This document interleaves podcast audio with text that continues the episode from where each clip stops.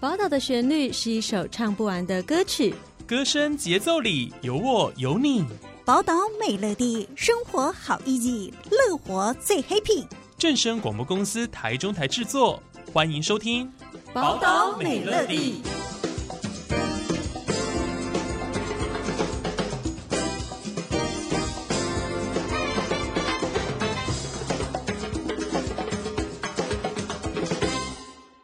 欢迎大家收听今天的节目。今天的节目当中，我们的非常很棒的来宾哦，就是我们美术园道商圈的蔡炳辉蔡主委，主委来底很牛哦，谢谢大家好，我是蔡炳辉，很高兴有机会来这样跟大家聊一聊我们美术园道。好，刚刚说聊到美术园道商圈哦，来主委帮我们介绍一下，这商圈跟一般的商圈有什么不一样呢？好的，首先跟大家报告，我们美术园道是在台中市里头算是比较特殊的一个都会区里头，还有那么长段的绿色廊道，我们前后总共有八百公尺哦。哦，那它是一个步行街，一个是一个林荫大道，就在台中市的国立美术馆的正前方的这个大道。那这个大道它成立的美园道商圈成立了第十九年了哈，今年第十九年。那这原道非常特殊，就是早期它是美军协防我们台湾的时候，他们的眷属都住在这一带。哎，那由现在几个街道的名称，大概就可以隐约的看出当时的情景。比如说，我们有美村路啊，哦，中美街，中美街啊，嗯，纯中街啊，对对对，哦，这些大概都是当时美军驻防台湾的家眷们都住在这里。所以在这里长期下来，就形成一个异国风味的这种生活步调跟哎饮食习惯。那他们离开之后，留给我们的大概就是把他们生活起居里头的食衣住行，尤其是食跟住，他吃的这一块哈，他们就留下来。所以我们这八百公尺的美术园道廊道里头汇集了。八个国家或地区的料理哦，哦，异国料理耶，对，环游世界的概念呢？是，所以有人说来我们这，假设在疫情期间不能出国嘛，来这边走一趟哈，当然一趟是不够，多走几趟就好像有伪出国的感觉。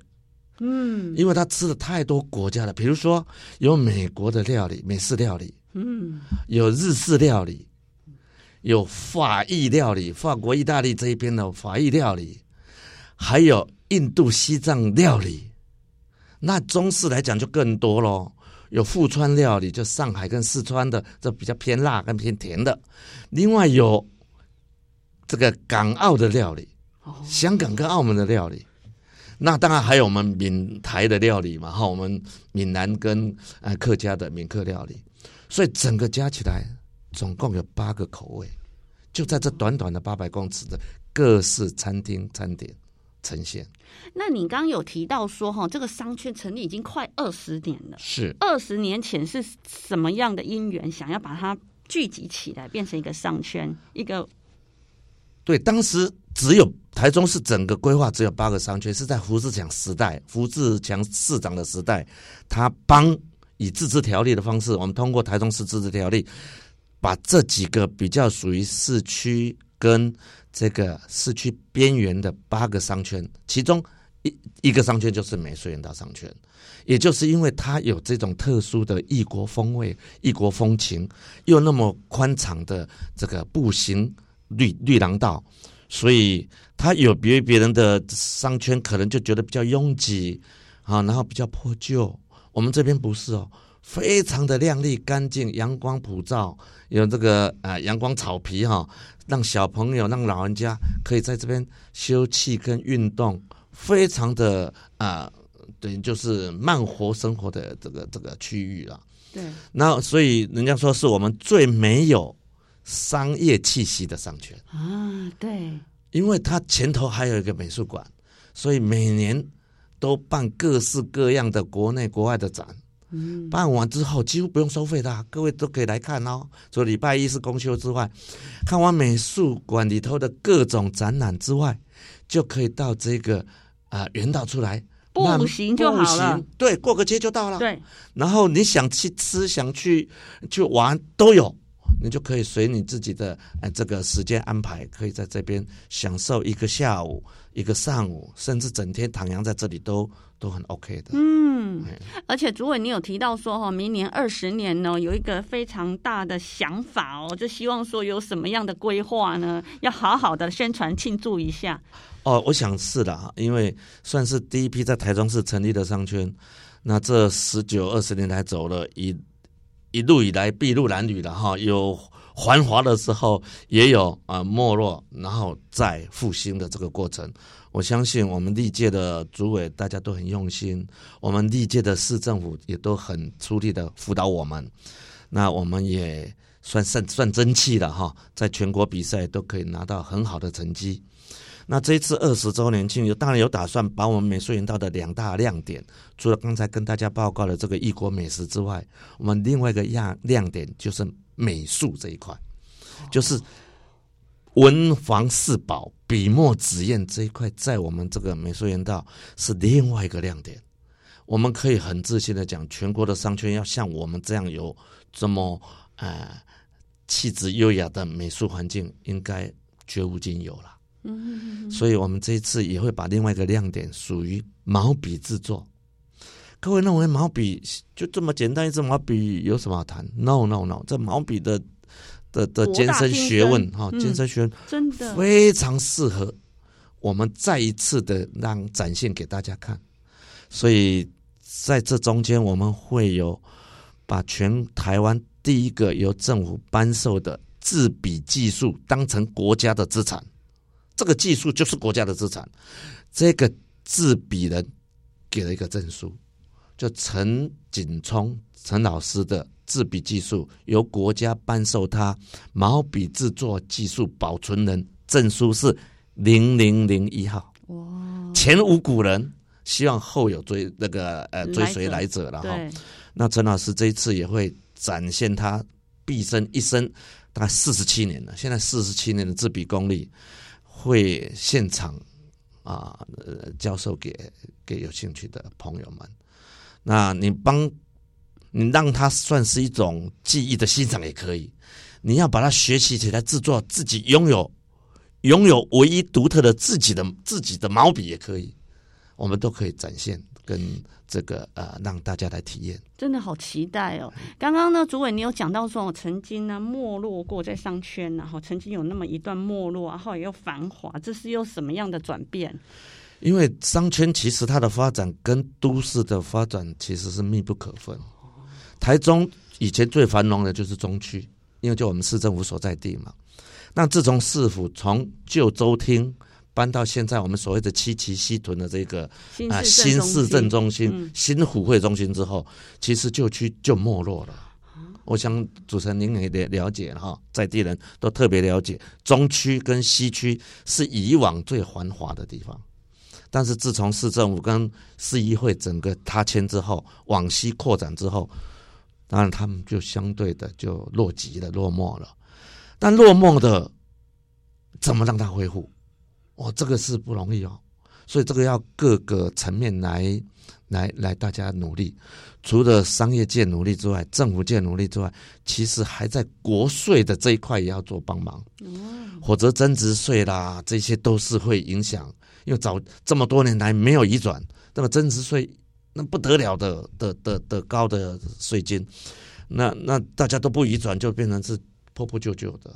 那要鼓励翻转翻新。那就必须有可能有外力，这个不管能力或者人才或者是资金移注，但这中间就牵涉到所有权的移转，所有权一移转，增值税就出来了，所以这是一个非常麻烦的事情，所以要市议会也帮忙，对地价税这边的土地增值这一块的帮忙这怎么样税制的的的的修修正，让都市发展可以啊、不要只见新人笑，那未见旧人哭了。大概是这个过程。还有我们美术园道商圈哦，其实做了好多公益哦，嗯、这是二快二十年哦，好多好多的活动哦，常常可以看到你们一直在创新呢。是啊，其实就是商圈除了自己每个会员店家要努力，然后把自己的店面经营的好之外，其实这个小区环境也很重要。那小区环境谁来做？社区发展中心，或者是这个一般的呃小老百姓，大概都都有一搭没一搭，能够让他有步序的、有步骤的、按部就班来推，那当然这个商圈就责无旁贷。哦，就澎台必须要这样做。我们每一年平均固定的有二十六场次的生活市集哦，二十六场次啊、哦。嗯，我们等于是每两个礼拜就办。这是自我要求吗？对，自我要求，把人们生活所必须的这种。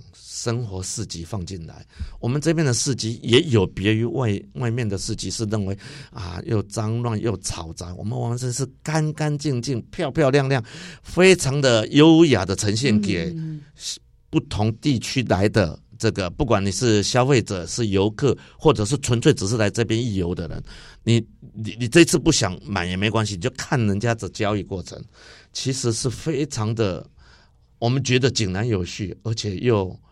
又悠游，然后又温文儒雅，对，尤其是干干净净的市集是干净的。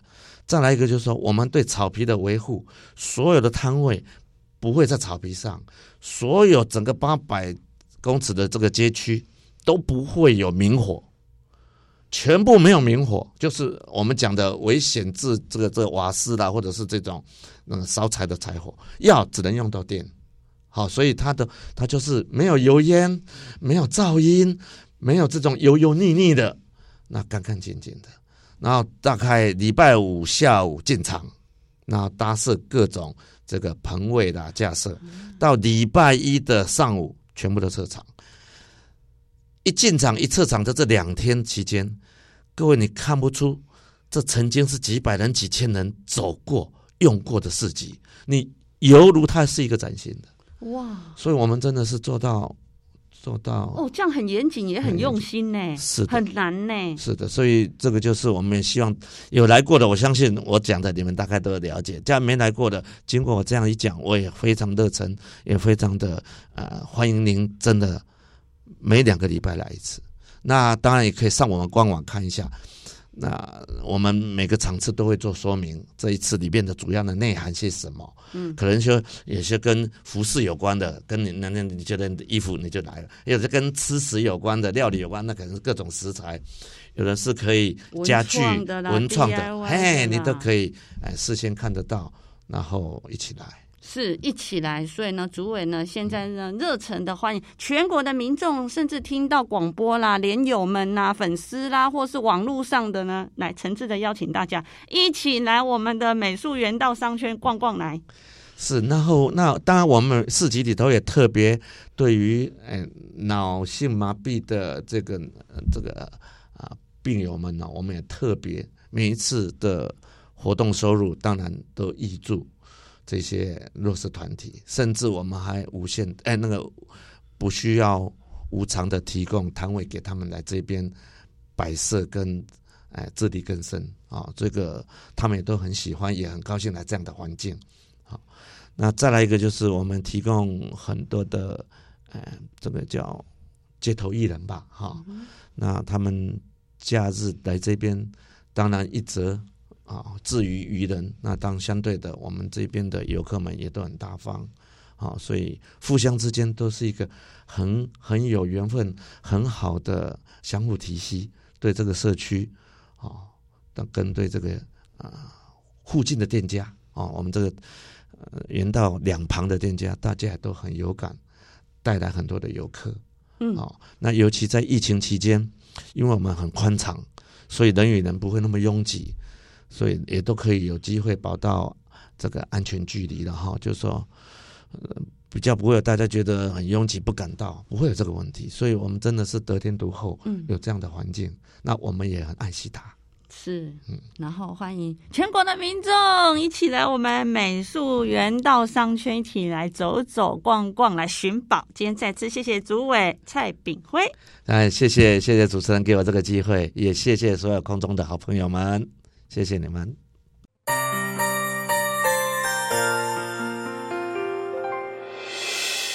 伤心的时候有我陪伴你，欢笑的时候与你同行，关心你的点点滴滴。正声广播电台。